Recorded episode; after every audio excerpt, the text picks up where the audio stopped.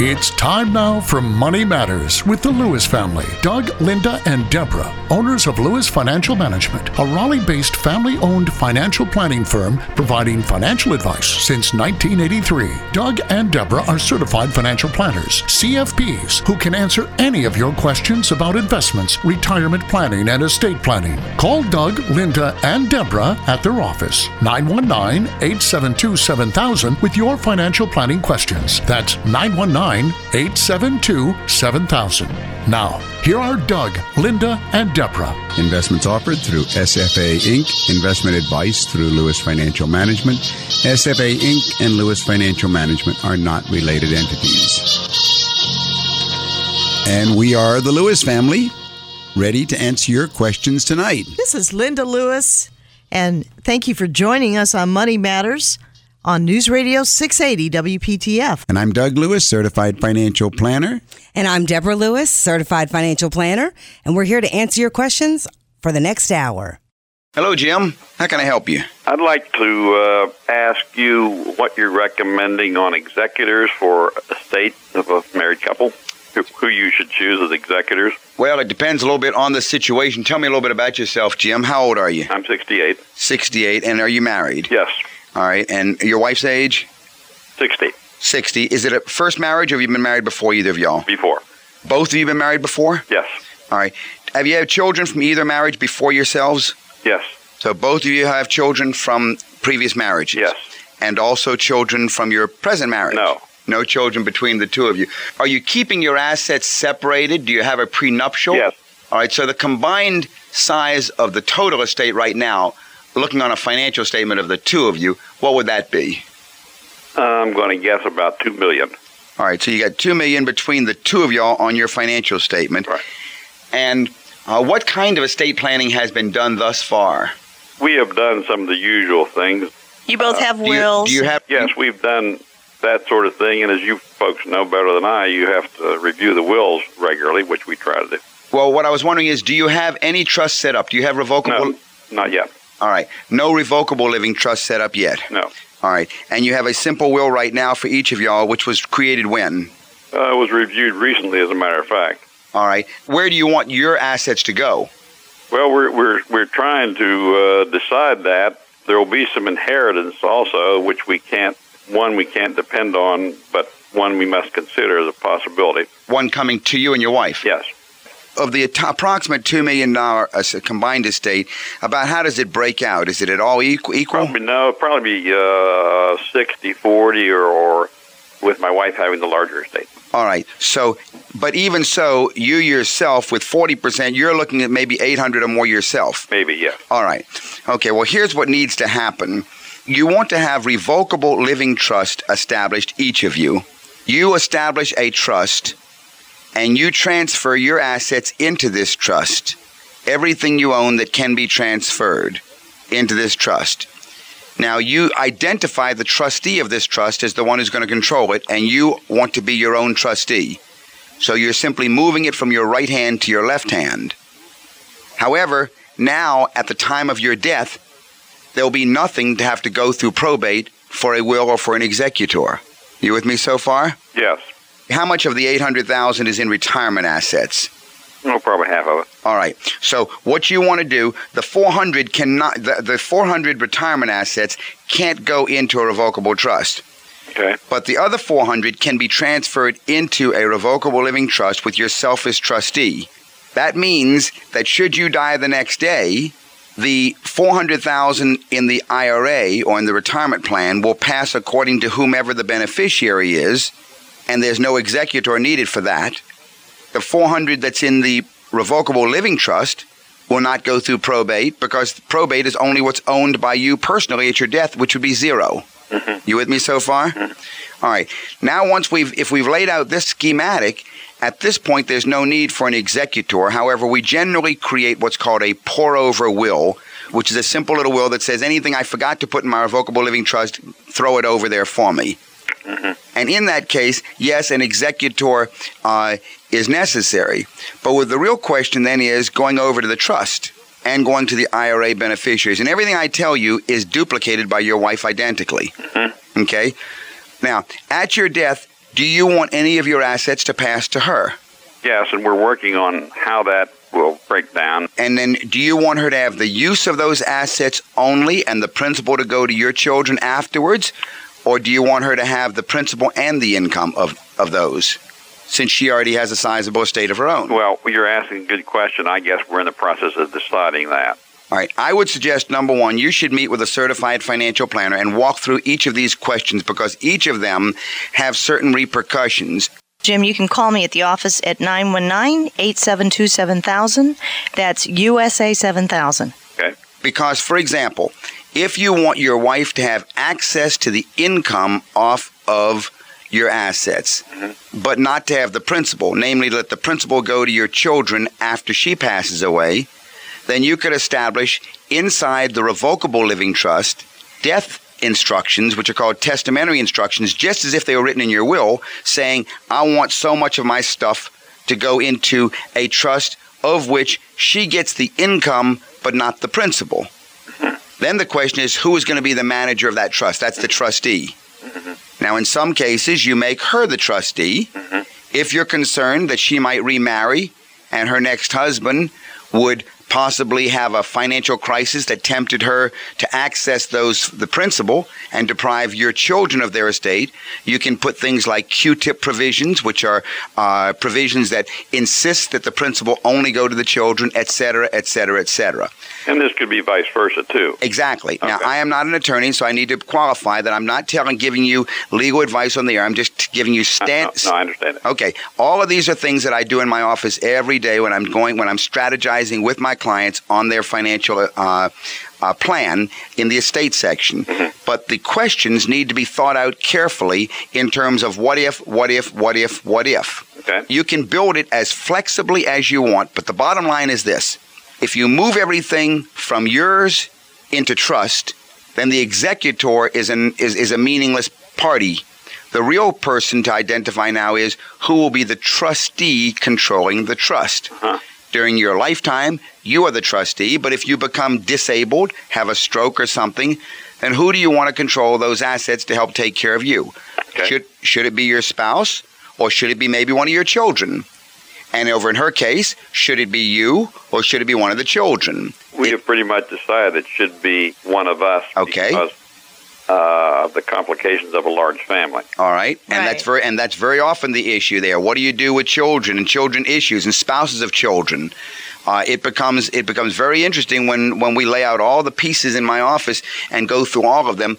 All of a sudden, it comes up. Sometimes there's a trusted child uh, who is most responsible, but the trustee is the party who replaces the issue of executor, and then the types of trust will define what type of trustee. Mm-hmm. I hope I've given you enough just as a way to start yes, thinking about yes, it. Yes, you have, and I, I appreciate it very much. Yeah, you know, one thing that might be good, Jim, is you since you and your wife do have some questions and of course you're making these decisions get a notebook and just jot down some of these issues that you're concerned about mm-hmm. and of course work with a financial planner that can assist you so that your comfort level is at ease and that all of your desires are, are uh, one instructed. thing, yeah, one thing that I make as an overriding principle in all of our estate plan recommendations of no-nos of who not to do. We never have a bank as a trustee. We never have the bank in a control position. How about as executor? Same way. Usually, usually we don't have a bank as the executor. Okay. It's a big fee for no use. Mm-hmm. Uh, if you do it right, but uh, but if we if it's necessary to have a bank, we limit the powers of the bank to where uh, they cannot control the money afterwards, the investment decisions, because mm-hmm. then you're leaving your heirs subject to poor investment control. Mm-hmm. Hope that helps. Thanks very much. All right. Yes, Jim. and if you have any other questions, Jim, you can call me at the office at 919 872 7000. That's USA 7000. Thank you. And thanks for calling. All right, Bye. take care. Lynn, what's really new, would you say, in the world of retirement planning? Well, certainly as people are making transitions from either being forced to retire or being laid off from their job, there are a lot of transitions that they have to think about, right? A number of individuals in several weeks have called me at the office regarding taking the early retirement package, what to do with the TDSP, how do I plan for this transition. And uh, I wanted to just kind of go over that with you. It's crucial that people do have a game plan. And, you know, I remember one of the questions that one of the individuals had was we have, you know, maybe $20,000 left on the mortgage. Should we pay that off with the IRA money or should we hold on to the mortgage? Another thing is now that we've got this lump that's in the TDSP or in the, the savings plan, the retirement savings plan, is it in the right place or should we invest it in some other vehicle to produce more income? What are your comments on that, Doug? Well, we have an immediate knee jerk reaction when all of a sudden a life that has been ours for the last 20 or 30 or sometimes 40 years is suddenly being rearranged for us, either by opportunity or forced upon us. And the first knee jerk reaction sometimes is to address one specific issue in a sense of panic, such as you mentioned our mortgage. Gee, we got to get our mortgage paid off. Although, if you have long term planning, it may be proper to address that Sometimes it's not the best thing to quickly try and pay off the mortgage. Sometimes it may be.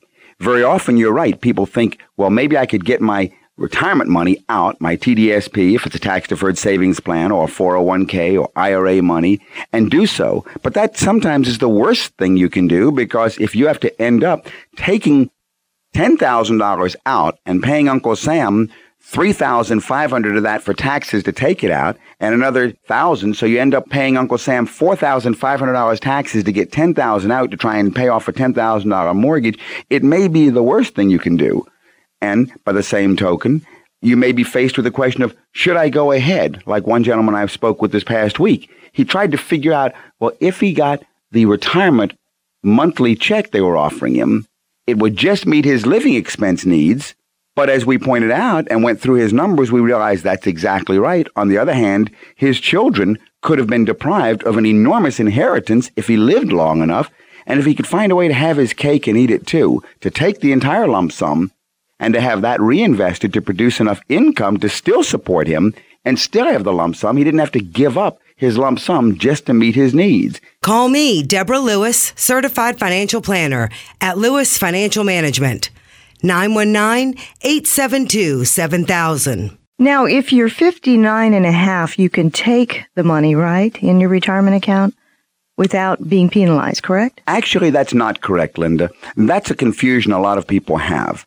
You're going to pay taxes no matter what age you are. Exactly. if you take possession, it's called constructive receipt. So let's say that you've got $100,000. If you say, I'll take that $100,000, I'm over 59 and a half, then you're going to go ahead and pay about $35,000 in income taxes to get your hands on it.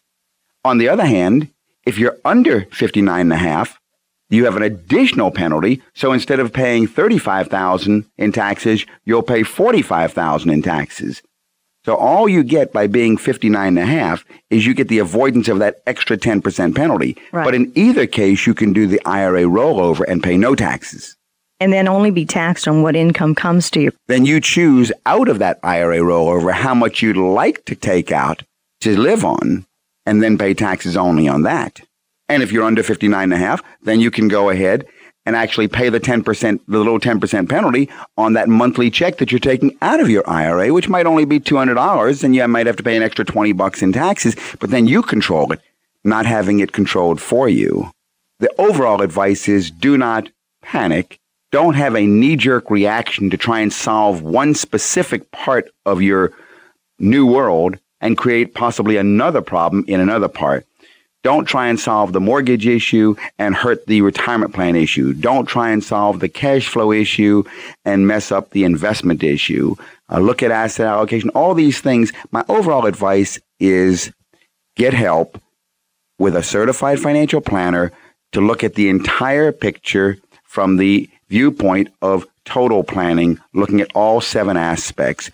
The knee jerk reaction, trying to do it yourself, is trying really to do, it's very similar to trying to do brain surgery on yourself. It's not a good idea, Lynn. Get your situation analyzed, right? Get your situation analyzed from a professional. And I want to commend all of our people out there. It seems like a lot of the folks that I speak to uh, at the office that call in have done a wonderful job of accumulating, but they get to the panic stage where they're wondering, now what? What do we do?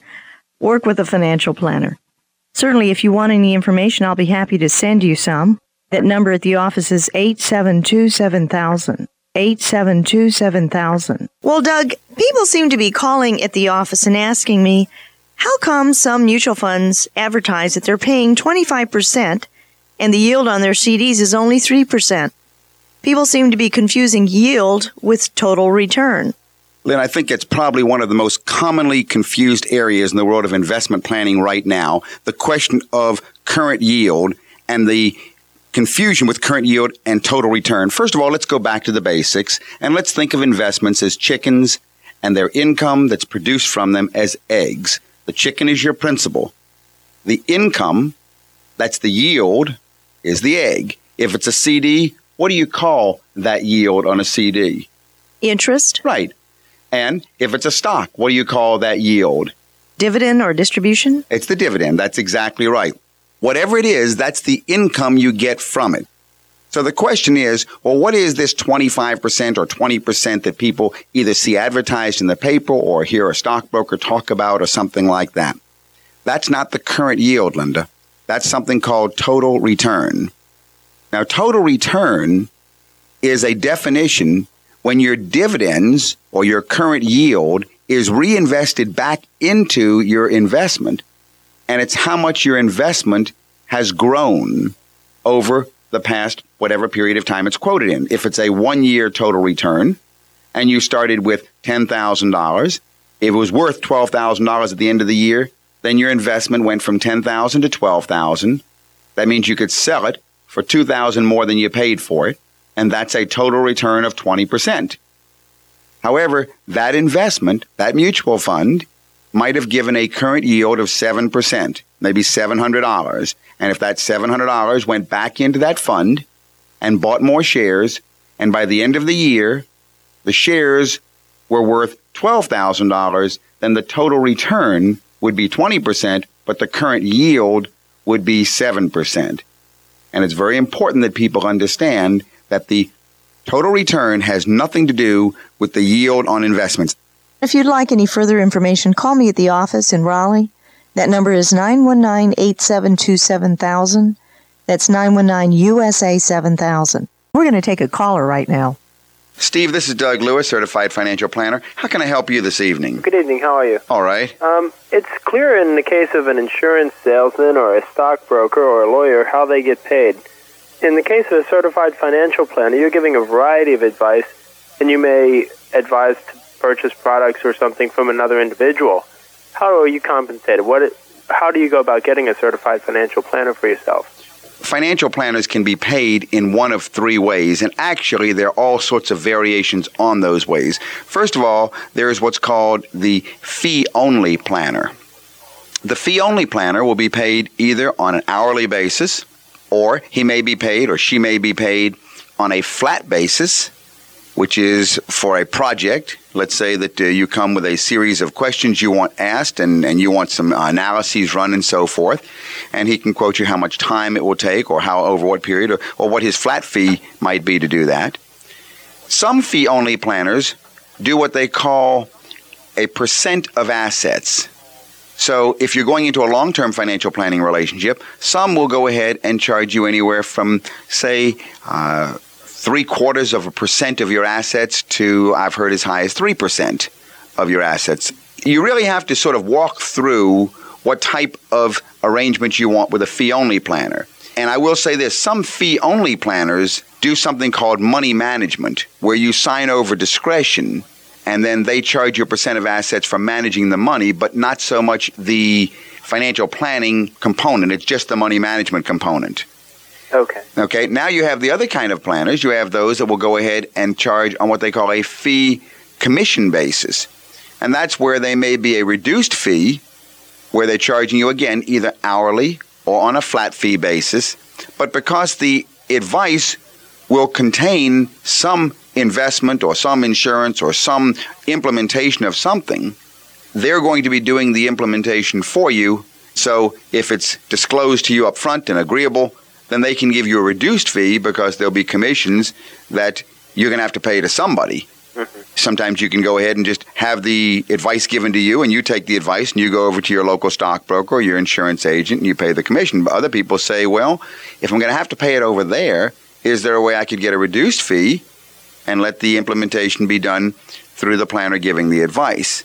And there are planners. I would say most planners work in that way give us a call at Lewis Financial Management, 919-872-7000, and let us help you create a sensible plan. And I don't really agree with this third method, but I've heard it said that there are those who are commission only planners. I don't think you can be independent if everything that you're doing uh, is based upon some sort of implementation, some sort of a sale. Right. Because then you're commission driven.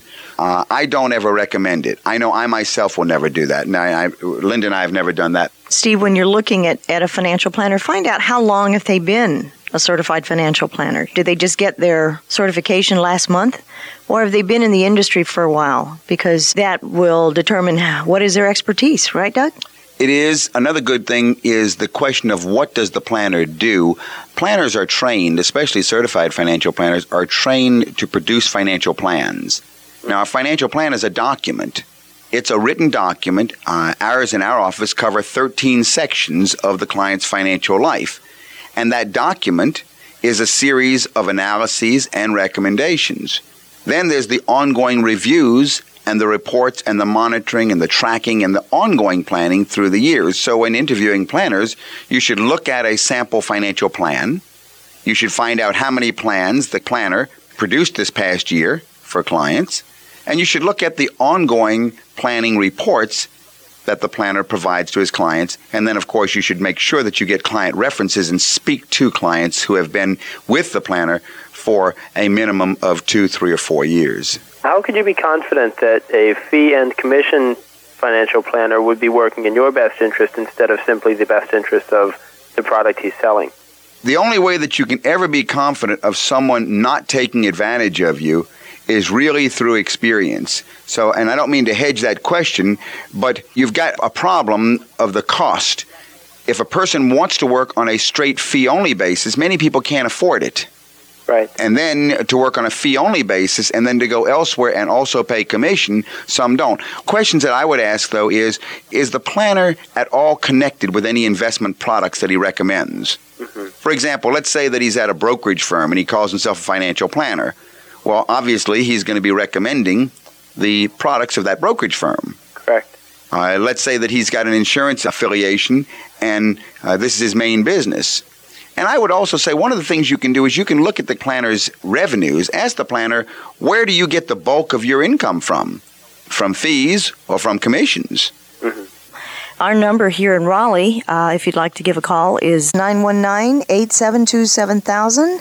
That's 919 USA 7000. Does that help, Steve? Okay, that's very good. I appreciate your time there. Oh, you're sure welcome. Thank, Thank you. you for calling. Bye bye. Bye bye now.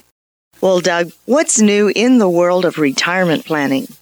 There is something that's changing as the family structure is changing.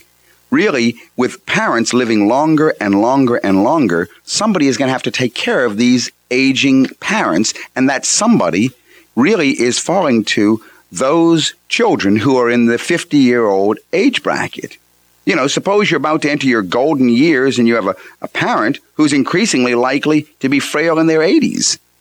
You know, here you are looking at your own retirement, and you've got to take care of parents in their 80s, and the crunch is really coming from the top and from the bottom. About 70% of married people ages 51 to 61 have four generation families, including elderly parents and children who've had children of their own, right? It's really amazing, isn't it, Linda?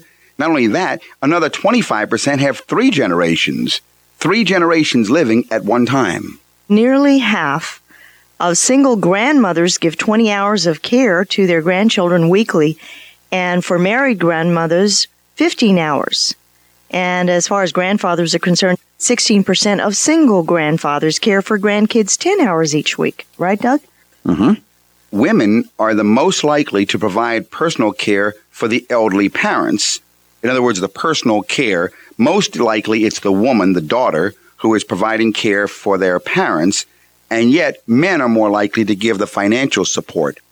Two thirds of Americans this age are in excellent or good health, but many others say that they are too disabled to work. I believe it was last week uh, a client had come in and we were discussing about a live in situation for an elderly parent. I believe her father uh, has to have some assistance with uh, insulin. Mm-hmm. And and she and her sister are bearing this responsibility, and that's happening a lot with a lot of our uh, people in the 50s to 60s taking care of elderly parents that do need some type of assistance. You're right. She was one of our clients, Linda, and we are seeing more and more folks coming to us in our practice who are looking for their own financial planning, but part of their financial planning is how to take care of their parents. Exactly.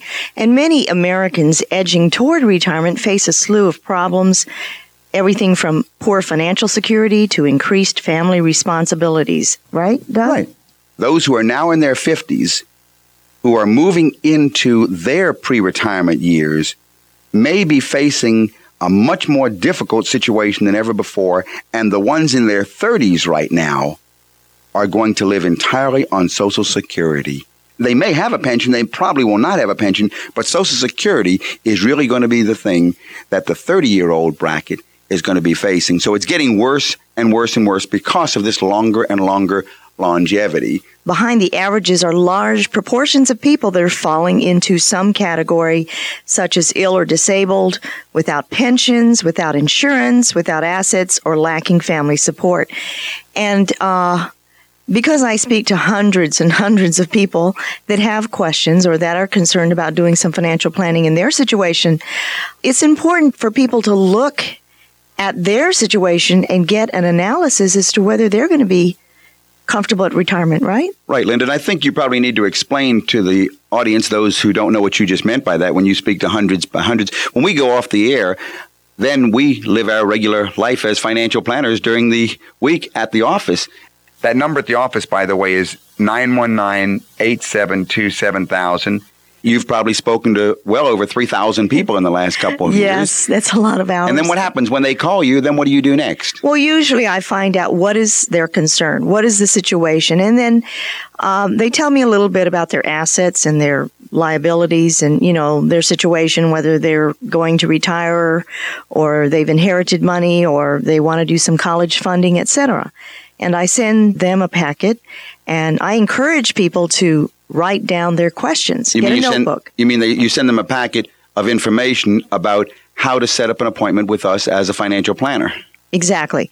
And some worksheets that might be helpful for them in gathering all of their financial data together because one of the most important things that people can do, and it doesn't cost you anything, is get a legal pad, get that notebook out leave it on the counter and start writing the questions and the concerns that you have in your particular situation down. You know, when you're sitting around drinking coffee with your husband, start thinking about these things and writing them down.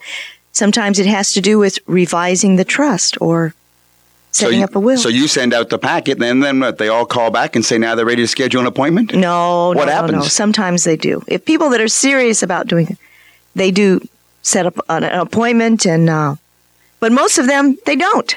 They procrastinate. Yeah. And I think that's your main point that they just procrastinate. You want to make sure that people actually, once they get excited about doing something, they don't procrastinate and do nothing. Right. Do yourself a favor. Stop procrastinating and write your questions down and get your situation reviewed or analyzed by a financial planner because one of the things that happens in retirement is that people don't always plan for what happens if my spouse dies? Will I have enough income, right, Doug? Well, that's right. And we know that all the time. People think about it and think about it, but then all of a sudden a tragedy occurs and it's too late now. They didn't realize their pension, their husband's pension, just stopped if it was the spouse or got cut in half and so on. And if you would like any other information, you can call the office here in Raleigh. That number is 919 USA 7000. That's 919 872 7000. I'll be happy to send you some information. Well, Doug, with regard to IRA distributions, when a person becomes uh, 70 and a half, how do you know how to take the money out of your IRA? That's a real interesting question. A lot of people want to know, don't they, Linda? You know, an IRA is a very interesting uh, vehicle because you need to know how to get the most out of it. And it depends on what age you are. First of all, uh, there are three methods that let you get money out of an IRA penalty free. Did you know that? You can get money out of an IRA before you're 59 and a half years old and pay no 10% penalty. And this is important for people who are taking early retirement. They want to know what do I do? I'm taking early retirement, but is there a way that I can get to my IRA or my 401k or my TDSP and not pay that 10% penalty? And yes, there is. And that's the substantially equal periodic payment story. Now, there are three methods to compute this that this this feature available. But basically what the what the rule says is that you can take money out of your IRA or your retirement plan penalty free if you set up a payment schedule based on a single life expectancy or a joint life expectancy. And that payment must be made to you every year, at least annually, and they have to continue for the later of five years or up until age 59 and a half, whichever is the longest period. Now, if you fulfill those three methods, those three conditions, you don't have to worry about that 10% penalty. So you have to fulfill those conditions. Right. You've got to set up a payment schedule that never changes. Right. It's a fixed amount, huh? Right. And it's got to go until you're 59 and a half or five years, the longer of the two periods. But now that brings you down to what's that payment method? Well, what is? Well, this is where the, the IRS gives you three choices. They give you one, the life expectancy method. Number two, they give you the amortization method. And number three, they give you the annuitization method. And it's quite important to know how to work with those different formulas because you have three choices on setting this thing up. Life expectancy method? Yeah, it means how long you expect to live. The life expectancy method.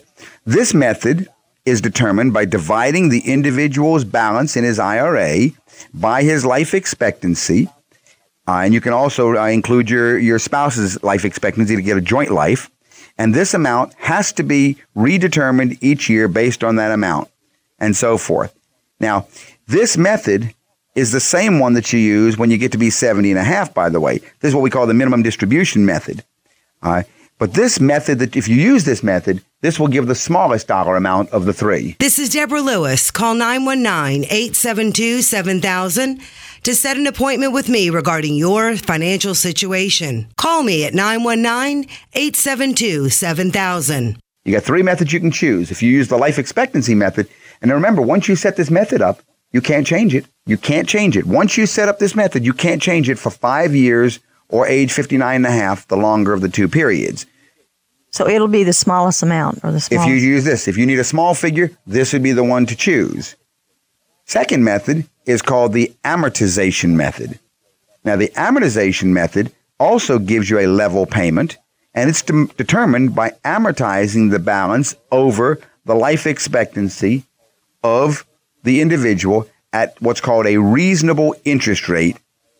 Now that reasonable interest rate is determined by IRS guidelines and they have a they say that you can be anywhere within 80 to 120% of the federal midterm rate.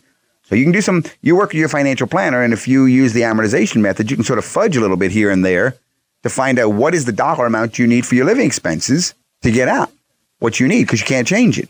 If you do change it anytime in that period, every dollar you've taken out in the past for the last X number of years is going to be hit with a 10% penalty. The third one is the annuitization method. This method also gives you level payments. And this method will work very similar to the amortization method. One of these two is going to be the best one for early retirees. It's got to be based on your living expense need, whereas the first method is the best one for people 70 and a half. It's important to work with a financial planner to figure out what is best for you because you can't change it to any of our listeners, if you have a question or if you would like to receive our introductory packet of information, I'll be happy to send it to you. Our number in Raleigh is 919-872-7000. That is USA 7000. If you have some financial planning concerns or questions about your situation, get a notebook and start jotting down some of those questions and work with a financial planner. You're listening to Money Matters with Doug and Linda Lewis, and we're going to take a caller right now. Go ahead, Jerry. How can I help you? Doug Lewis. Yes, thank you. Uh, uh, my daughter uh, blessed me with my uh, first grandchild six months ago. Mazel tov. Thank you. That's congratulations. Yes.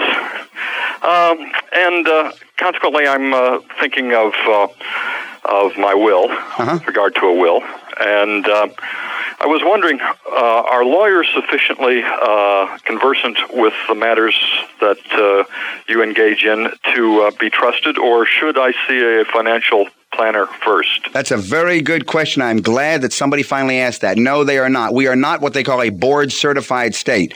Some states, they're board certified where they have to declare what they're specialist in. But no, attorneys are not versed in these. Some are and some aren't. You should be working with a certified financial planner who can work in tandem with the attorney, even help find the attorney so he can set up the strategy and the attorney can do the legal work. That's a very good question, Jerry. Uh, general reference to assets, property, and such in a will is not sufficient, from in your opinion. General reference.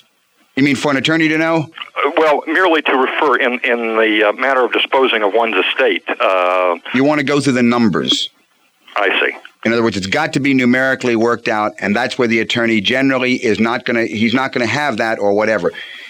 Jerry, if you will call me at my office, I'd love to talk this more with you because this is a very touchy matter, and I, and it's one that's very dear to my heart because people get messed up real bad in this area.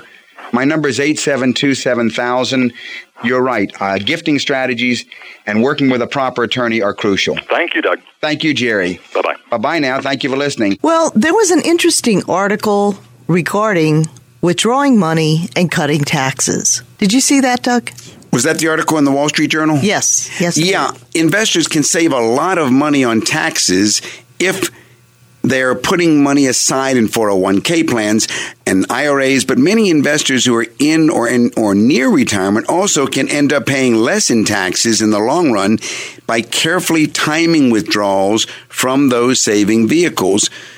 A high balance in an IRA can actually be a a curse as well as a blessing when it comes to taxes, particularly for older investors. Uh, once account holders reach the age of 70 and a half, they often must withdraw a minimum amount each year determined by their age and account balance. So if frugal investors delay taking money out earlier to let their accounts grow, then those required minimum withdrawals we call them RMDs when you're 70 and a half, they can actually push the client into higher income tax brackets and increase the taxes owed. So the solution is start taking at least some of the money out in the decade or so before that you turn 70 and a half. Or that, if, you know, and, if, and, and that if, works. That really works well, Linda, because if you do that, even, of course, you have to wait till you have to 59 and a half but after 59 and a half, to start taking it out of the IRA and rolling it over, account holders can now take it out of a tax deferred account with no penalty if they withdraw money from a tax deferred account, but the difference can vary can very certainly very, be significant. Well, it can huh? be significant. it really can, Linda. So it's definitely worth it to not just go by the old fashioned thought, I'll just leave it there because when you take it out, you may be thrown into a higher tax bracket. And isn't it true uh, with with uh, some of the clients that, that we've met with, and you know, there are a lot of folks, maybe to you, some of our listen- listeners, you have adequate income, and maybe you're still working, and you don't need this extra income, but Uncle Sam is saying, hey, it's time for you to start taking it out because as you take it out of your IRA, the government's getting taxes, right? That's right. And of course, we're seeing more and more clients right now who are telling us this is the year.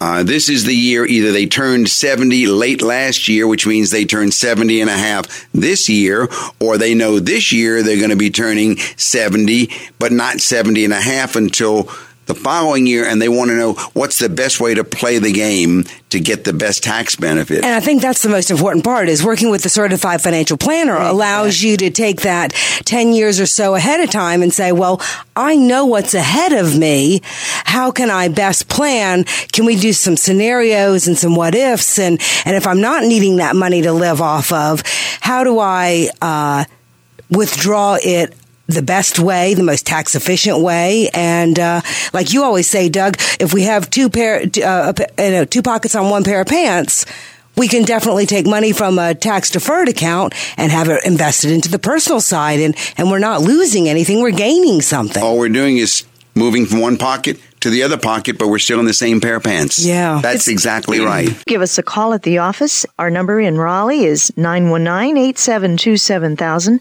Again, that's 919-USA 7000. And thank you for joining us. You're reminding me also of some other well known, but not necessarily truisms that are out there today. And one of the biggest ones is running into a new uh, fallacy. This is the study that typically said, well, the older you get, the less stocks and the more, More bonds. Right, right. You know, conventional wisdom says just that. People entering retirement should have a big portion of their savings, maybe 40 to 60%, invested in stocks to help their nest egg grow over time. And then as they age, all but the wealthiest should gradually reduce their stock exposure. But there's been a new study that just came out that says exactly what I've been saying for a long time.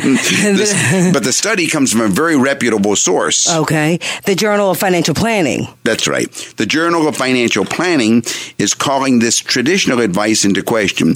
The report now finds out that those who take the opposite approach, actually reducing stock exposure right after retirement and then gradually raising it more and more and more over time, these people are likely to make their money last longer. So again, I am reminded don't trust the truisms that are out there, the common things that you've heard, mm-hmm. because you may be going down the very wrong path. And that's why it is important if you're out there listening to work with a certified financial planner that can help you look at your situation from a comprehensive viewpoint. One who is a registered investment advisory firm that is going to put your interests ahead of his own and has the expertise and the experience to, uh, you know, to produce analyses that will help you whether you're still working and accumulating or whether you're getting closer to retirement and you need to make some very definite decisions, important decisions about your future income and your financial independence. So call us at Lewis Financial Management. Leave us your name and number. We'll be happy to get back with you. Let's schedule an appointment to address your financial planning needs. Call us at LFM at 919-872-7000. That's 919-USA 7000. Who is watching out for you? Money Talks News on MSN News had a very interesting discussion. The writer said several weeks ago during a regular face to face chat about my Roth IRA investment choices, I asked my financial advisor if he'd be willing to sign a fiduciary pledge. Article said I'd read a lot about this fiduciary pledge and the fiduciary duty behind them. I knew just enough to be curious about my own advisor's willingness to sign. I even prepared for the part of the conversation by printing out a fairly standard fiduciary pledge and having it ready for him to review and sign. Well, what did it look like, Deborah? Fiduciary pledge. I, the undersigned, and here he left it for the financial advisor's name, pledge to always put the best interest of this guy's, uh, the client's, first, no matter what. As such, I will disclose in writing the following material facts and any conflicts of interest, actual or perceived, that may arise in our business relationship. All commissions, fees, loads, expenses in advance. Client will pay as a result of my advice and recommendations. All commissions, commissions I receive as a result of my advice and recommendations. The maximum fee discount allowed by my firm. The largest fee discount I give to other customers. The fee discount client is receiving. Any recruitment bonuses or recruitment compensation I have or I will receive from my firm.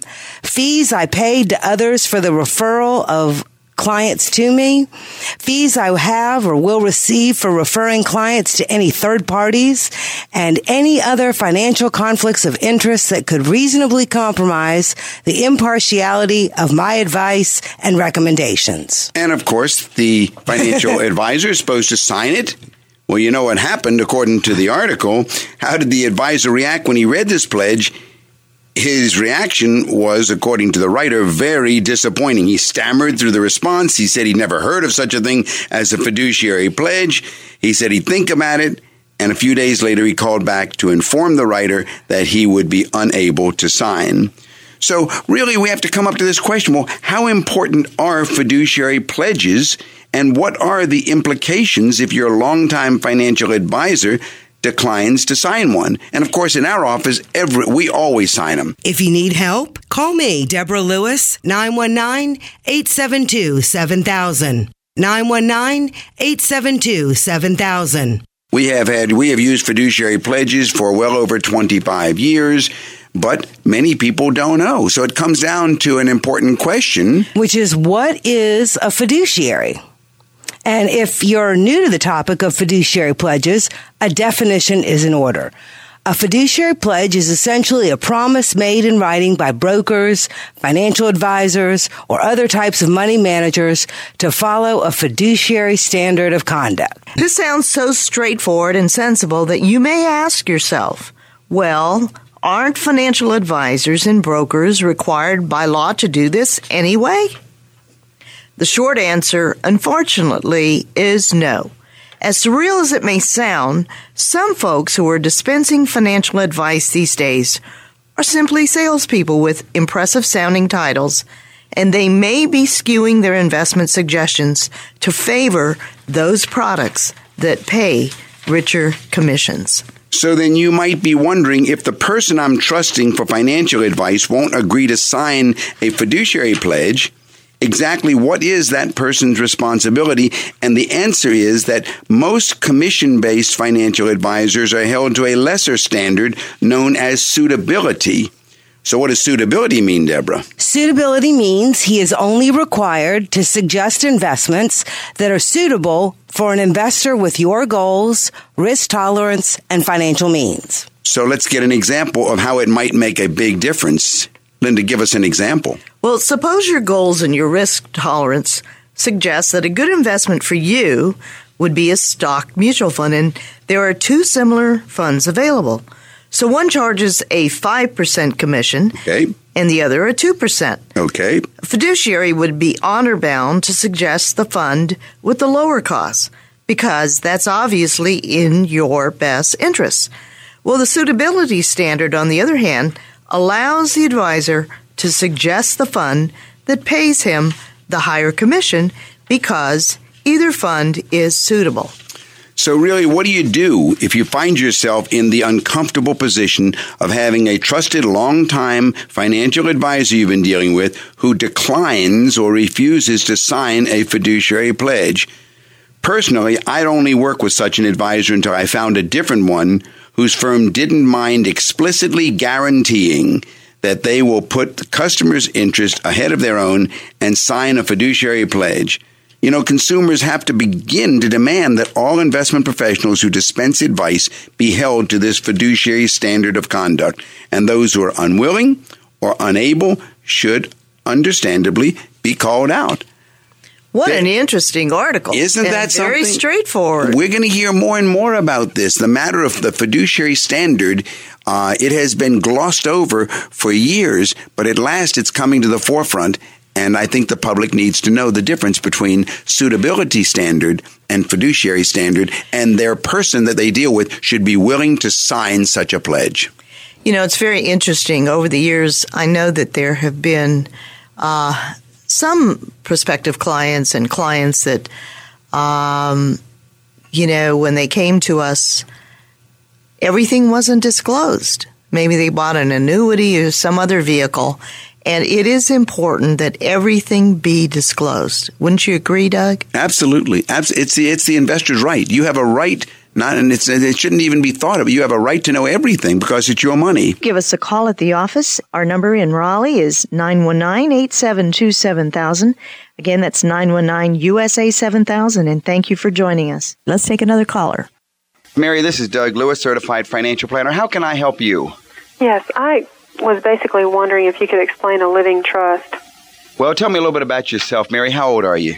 Well, the question is not for me. It's actually for my father in law. How old is he? Uh, 78. He's 78. And is he married or single? He's single. He's single. What's the size of his estate? Uh, there's a problem with that. He had a stroke. He was living by himself, and he was very self-sufficient. He can't recognize people and things like that. So h- his children went in to try and figure out how he was financially, and he's been saving for a long time. Uh-huh. He lives very, very modestly, Mhm. and I think they had said somewhere around seven hundred thousand. But All right. Now he no longer is competent with his senses. Is that the, the condition? most of the time, Well, and you're considering the question of is a living trust suitable for him? yes. Well, I don't think that you could get a living trust for him because a living trust is an arrangement set up by the individual. You see what I'm saying? Yeah. A living trust, a revocable living trust, has a number of wonderful benefits. Uh, a living trust will minimize administration and probate cost arising at death, since the property is titled in the name of the trust and it avoids probate. And a revocable living trust also allows flexibility on the part of the trustee.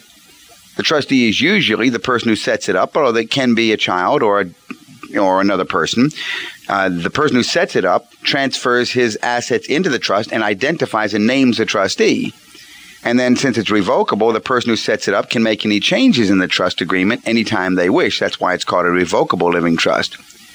And the living trust avoids publicity with respect to the transfer of property because details are not made as a matter of public record after a person dies.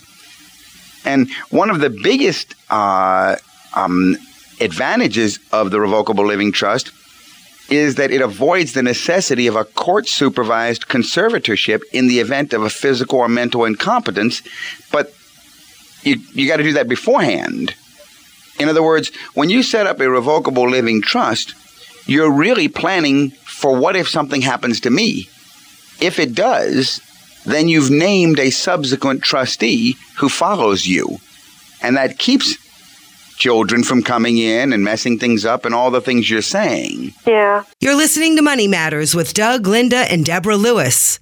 Call to make an appointment with Deborah Lewis, certified financial planner of Lewis Financial Management. Call 919-872-7000 or visit our website, dougandlinda.com.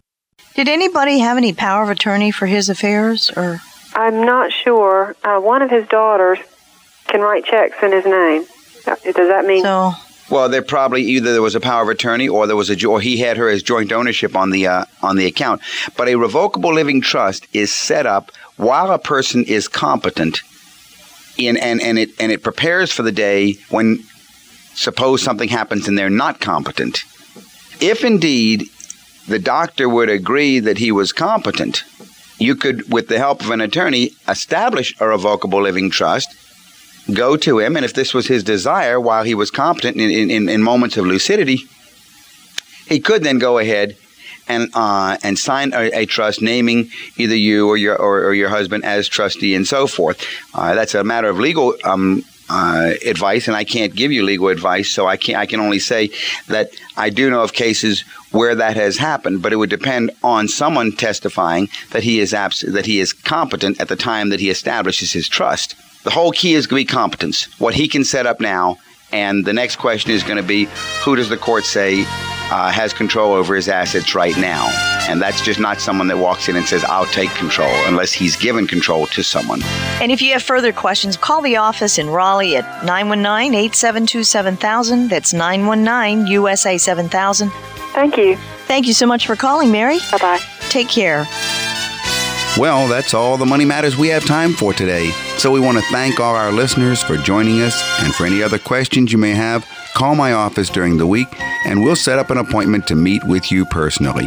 That number is 919 872 7000. That's 919 USA 7000. And we'll be back next week on this same station at the same time. In the meantime, have a great week. And remember, your money matters because your financial future is at stake.